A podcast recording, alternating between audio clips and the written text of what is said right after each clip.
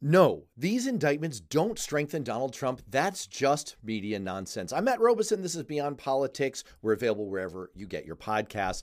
I joined legendary West Virginia radio host Howard Monroe on his radio show this morning, just a couple of hours ago, to talk about the big new set of Trump indictments. We talked about the defenses that have already begun to emerge in the media, and we talked about what's the end game here. But the main focus we had was this question of do these indictments actually strengthen Donald Trump politically? This is something that I just wrote a Newsweek article about. It's on the Newsweek homepage right now. I'll put the link in the show notes for this. And I argue, no, they do not. And it's actually an illusion. It's media nonsense, this idea that somehow Donald Trump is benefiting from all of these legal entanglements. I'm up in a debate on the Newsweek homepage against former Assistant Secretary of the Treasury Monica Crowley, representing the, I don't know, pro Trump side. He's a victim, he's being persecuted. Anyway, Howard and I got into all of that and where all of this is going. And without further ado, here is Howard Monroe big story of the week, as I said, big story of the day, week, big story probably of the year, Donald Trump's indictments. In this particular case, the indictments out of D.C. for federal felonies involving essentially overturning the 2020 election. He'll be in federal court in D.C. today for his arraignment. Security is tight around the Capitol and in the cap and in the nation's capital because who knows what's liable to happen when you're talking about Donald Trump and his supporters. We're going to talk about all of that right now with my good friend Matt Robison, former campaign consultant and former congressional staffer, podcaster, broadcaster, and all-around good guy. Good morning, Matt. Good morning, Howard. I can't get anyone to stamp my frequent indictment card. Do you know anyone who can help me out? I'll help you stamp that. I'm like one I, stamp a... away from getting a piece of Greenland, so I'm, I'm crossing my fingers. There's a point I've been making. Let's just jump right to this for a second. There's a point I've been making this week. Trump came right back after the indictments were handed down, and the usual stuff. It's the Crooked Joe and the Biden crime family, and what about Hunter Biden and politicization of the DOJ and weaponization of the Justice Department, all that kind of good stuff. And the point I keep trying to make is Trump has not been indicted by a prosecutor. He has not been indicted by the Justice Department per se. He has been indicted by, since he's been indicted in at least three separate jurisdictions, at least 36 average citizens who sat on grand juries and felt there was enough evidence to send him to trial. He's not indicted by the prosecutor. He's indicted by the grand jury, and they are citizens. They're not politically appointed, political appointees. So this idea that it's, let's assume, I do not, but let's assume for a minute that Jack Smith and all of the others are themselves vendetta. The jurors are not. They're the ones who indicted him, average American citizens. And I just think that can't be said enough. I agree with you. That can't be said enough. The brilliance of the point you're making is that it's simple it's clear, and it gets at the heart of what you're trying to say, which is that the defense of Donald Trump's crony is laughable. It's clearly false. The reason that they're able to put it forward is something that you and I have talked about before. It's what the hip online crowd call Brandolini's Law, which is otherwise known as the BS asymmetry principle which is basically sounds, that sounds like an awful lot of words there. an awful lot of words. And you know what? That's what it's all about. It's about the fact that it's so much easier to throw out BS than it is to debunk it.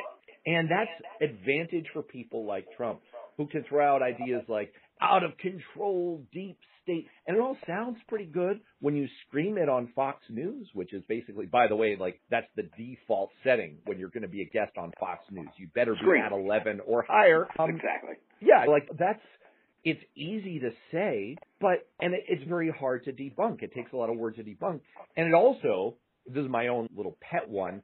It also takes advantage of the Doppler effect. You ever heard of the Doppler effect? Sure, absolutely. You, you know how like when a train is coming at you, like the sound waves or they sound different, is mm-hmm. right? The Doppler effect.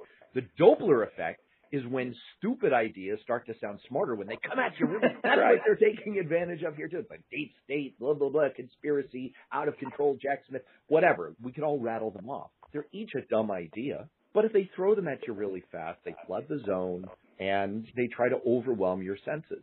So yes, you're you're brilliant. It's just keep saying it. No, this is regular citizens in our system of justice saying, yeah, there's probable cause that Donald Trump broke the law.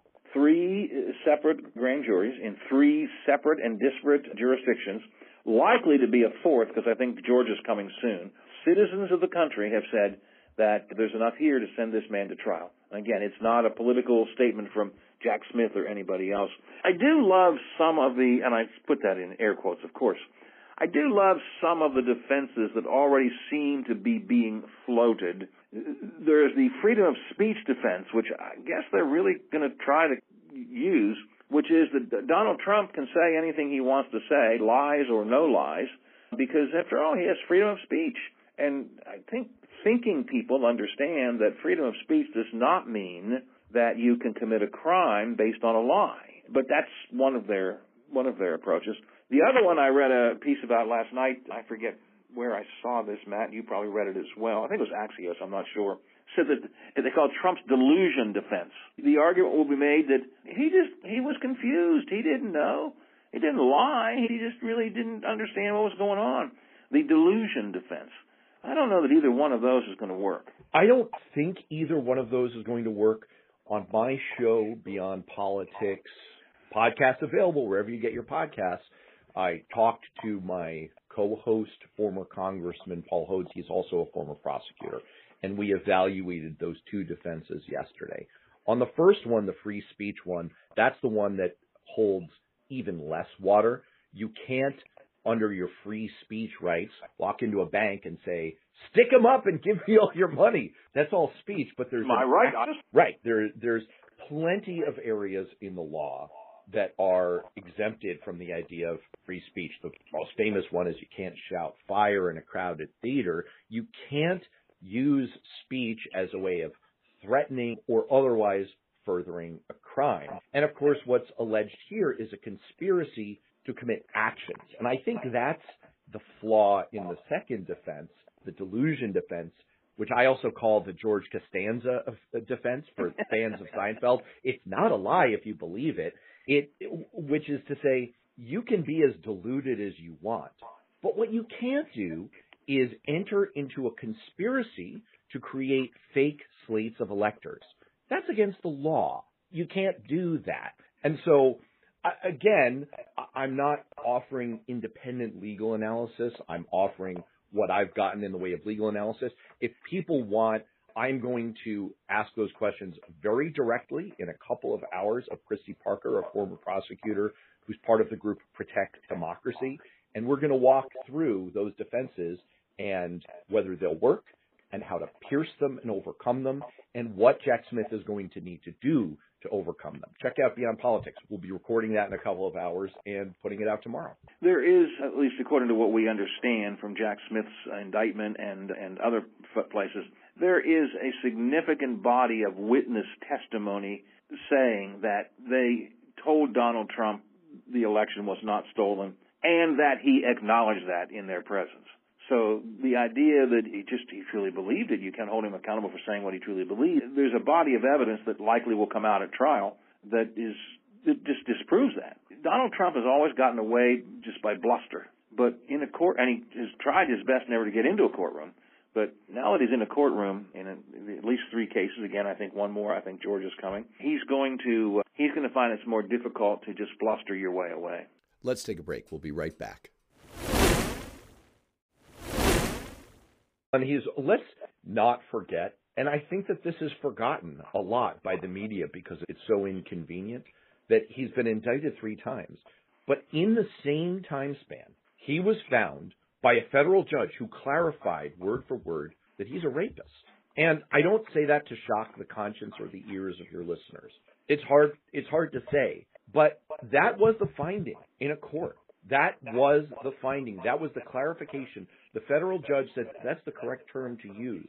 And I think we are seeing that, to your point, over and over again, that the court of public opinion, Donald Trump's MO of bluster and using the Doppler effect and Brandeis law and just throwing out a flood of red herrings and seemingly relevant points, that works when you're dealing with a media environment that's skewed in your direction, where you have willing defenders, co-conspirators, you might call them, at the head of the Republican Party and on Fox News willing to take up the banner. But it does not work in a court of law. And every time Trump has ended up in an actual court of law, it's gone badly for him. I can't think of a single example, and I've gone over this pretty thoroughly. I can't think of a single example where things have gone well for Donald Trump in a court of law in his decades and decades of running afoul of the law. I, I, I completely agree. But here's the problem, Matt. Here's the problem. It's a 929, by the way, on the Watchdog Morning Show. Matt Robison is with me.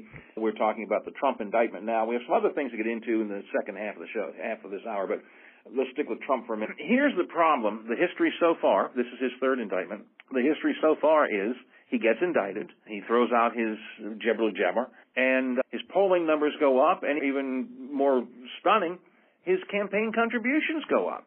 He actually benefits from these indictments, doesn't he? The simple answer is that's a popular misconception fueled by lazy punditry and motivated reasoning. And in fact, I am currently on the front page of the Newsweek homepage. That sounds like a, a not very humble brag. Sorry. Um. My my op-ed arguing this point is paired in a debate format op-ed against Monica Crowley, the former deputy secretary of the Treasury under Donald Trump, who's uh, I'll leave her arguments aside. No, the simple answer is no. The indictments have not strengthened Donald Trump. And I won't walk people through the entire set of reasoning, but people who've heard me before know that I like to bring receipts.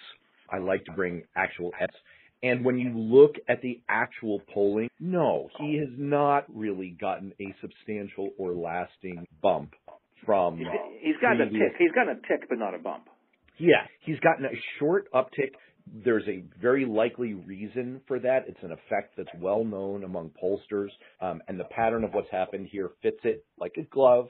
And the much more likely explanation for what's going on here is simply that there are no good alternatives. In fact, the number two candidate, I was going to say the number one alternative or the number two candidate in the field is Ron DeSantis, who's running an historically terrible campaign and whose support has been cut in half in the last few months and 40% of DeSantis supporters say that their second choice is Donald Trump. Lo and behold, if you do a little arithmetic, it takes about 10 seconds, you find that the proportion of people who say, well, Trump is my second choice, have now gone over to Donald Trump. And that accounts for all of his rise in the polls. And final thing I'll say, if you look, we now have the data from the Republican fundraising platform. It's called WinRed, because they had to do something that ActBlue, the platform on the Dem side. WinRed, you, uh, we actually have data now for the first six months of the year. And what you find is that, yes, when the Manhattan criminal indictment came in and the arraignment came in, Donald Trump was able to fundraise very successfully off of that. But when subsequent cases came in, the fundraising windfall was much, much less. People are becoming numb to this.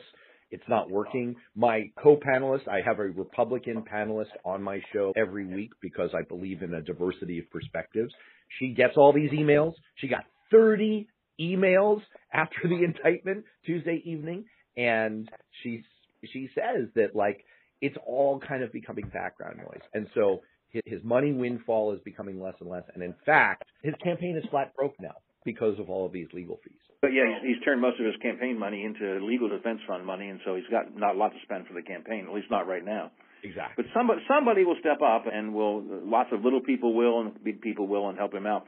Do you believe that Donald Trump will be the nominee? Yeah, I believe it's overwhelmingly likely that he'll be the nominee. Now, there is some polling evidence that there's been some softening in his support among Republicans. It's not unanimous polling evidence, but there is some that the number of Republicans who say that they're open to another candidate has gone up.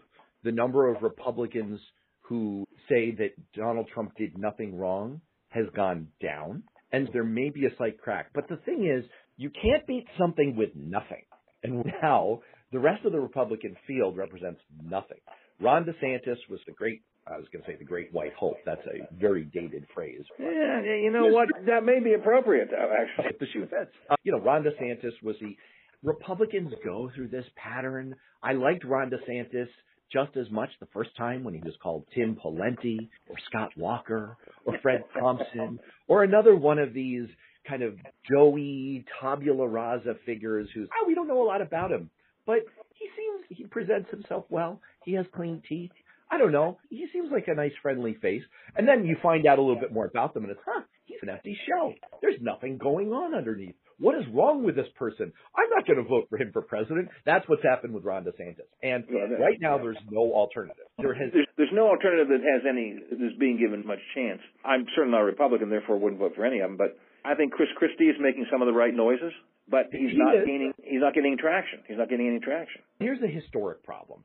If you look at the history of polling, which nerds do, you can see that it's, it's something like 86 candidates that you, you have very robust polling information on in the last 50 years.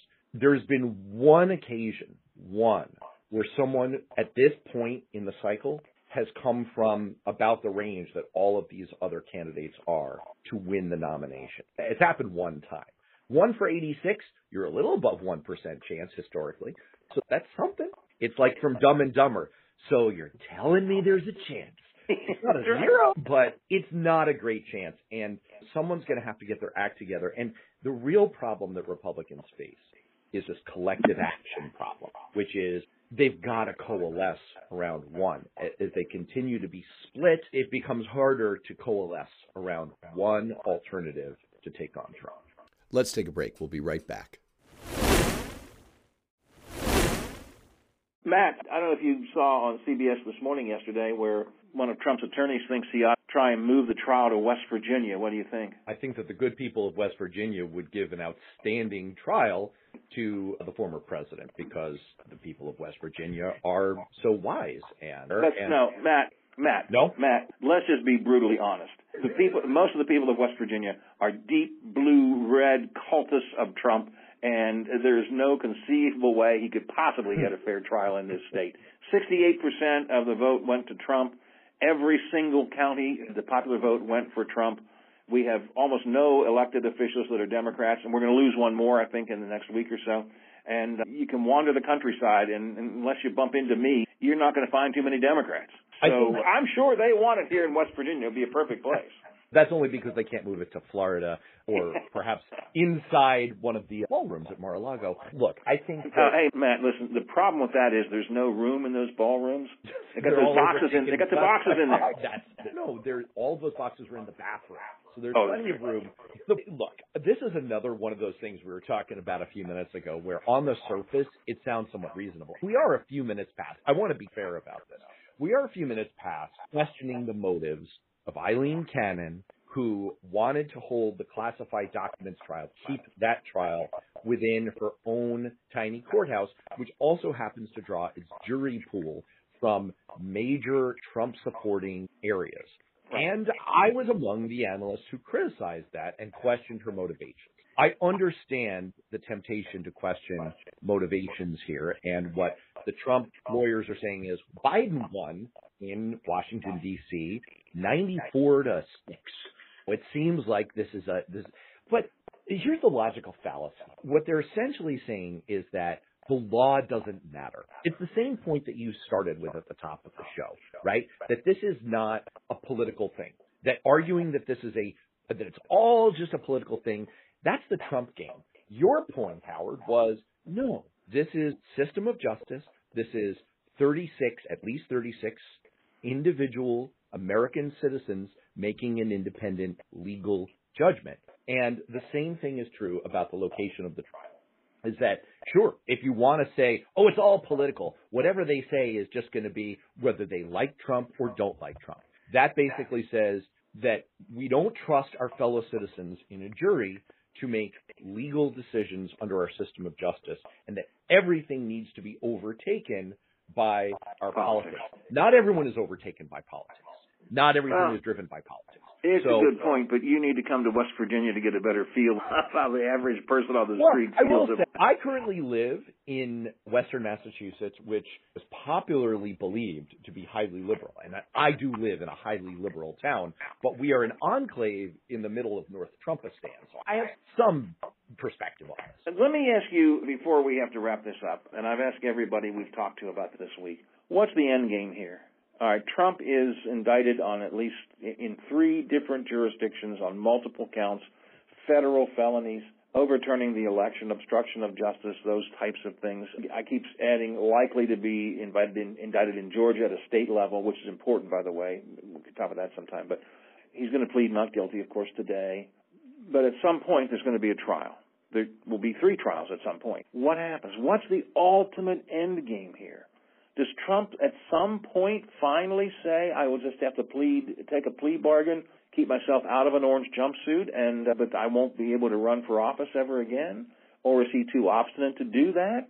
Do we really want to put an ex-president in an orange jumpsuit and put him in prison? I don't have an answer to the question. That's why I'm asking around. What do you think the ultimate end game is here? I'm going to have to keep my wants out of this because I have many wants, and like many Democrats, they're like I have all kinds of fantasies about terrible things happening to Donald Trump, but I have to I have to restrain myself. I, I am a justice system purist. I believe in having trials in courts under a fair judicial system, not in the court of public opinion and not according to my personal political desires. I think there are three potential outcomes here. And I, look, I think one of them is essentially something that we can't predict, which is Trump goes to trial in these now three different sets of indictments, maybe a fourth, maybe some other things. And over the course of the next year, some juries convict him and then independent judges have to hand out a sentence. And I think that there is, we can't predict what these judges are going to do, but in that scenario, number one, yeah, I mean, there is a likelihood that Trump is in jail. And in this scenario, what we would say is Trump loses the 2024 election or in, in some way does not get president and he ends up serving a jail term. And look, and I think the ultimate end game, your question of this is how are we going to break that demon grip of Donald Trump on our throats? Right. And the answer is that if we get through the next year and he doesn't get reelected, whether he goes to jail or not, he is going to be a fading force in American politics. I truly believe that because we already see in polling that Republicans are tired of being backward looking. They don't want to carry the water for him forever. There will be diehard dead enders who will hold up Trump as a martyr for decades and decades to come. But eventually, the man's natural lifespan will end, and I, like I, I think that cause will begin to peter out. I'll very quickly just say that there are two other scenarios here. One is that he is convicted or is not convicted and doesn't get meaningful jail time, and then it's all down to the election. And then there's a final scenario, which, regardless of what happens in the courts, he wins election in 2024. And look, that's a theme that I think you and I can discuss at another time. But I think that is an utter and complete disaster. I was making a joke a moment before about the four horsemen of the apocalypse appearing in the sky. But I am very serious that that is an extinction level event for the United States. This morning at the breakfast table, my children asked me, if Donald Trump wins in 2024, will we move to another country? And I said, no, we'll stay and fight, but it's going to be bad. It is going to be very bad. In, in, indeed. Matt, I got to uh, stop it right there. I had a whole other issue I wanted to get into today. Maybe next week we'll do that because uh, Donald Trump, Jim Jordan, the Republican Party in the legislation in Alabama, Texas, all of it, there's a lot of just plain ignoring of the law going on. There's a lot of people who are just saying, "Yeah, I don't care." I keep referring to the Alabama legislature, the Republican-led legislature, that just simply said we're not going to follow the Supreme Court's ruling on on redistricting. What's happening in this country? How is everything falling apart? How do we put it back together again? And it probably ties directly to the conversation today. But I don't have time for it now. We'll have to do that again. People can check out your podcast Beyond Politics wherever fine podcasts are. Also, you've got a piece at Newsweek.com on the front page. You can check that out. And I always forget the name of your YouTube channel. I've got it saved. I'm subscribed to it, but I can't think of the name of it. Help me out. Blue Amp. Blue Amp. Blue, we are giving Blue. excellent coverage to everything going on. So check it out on YouTube. Blue Amp. Matt, we'll talk again soon. Thanks very much. I appreciate it. Thanks, Howard. Take care.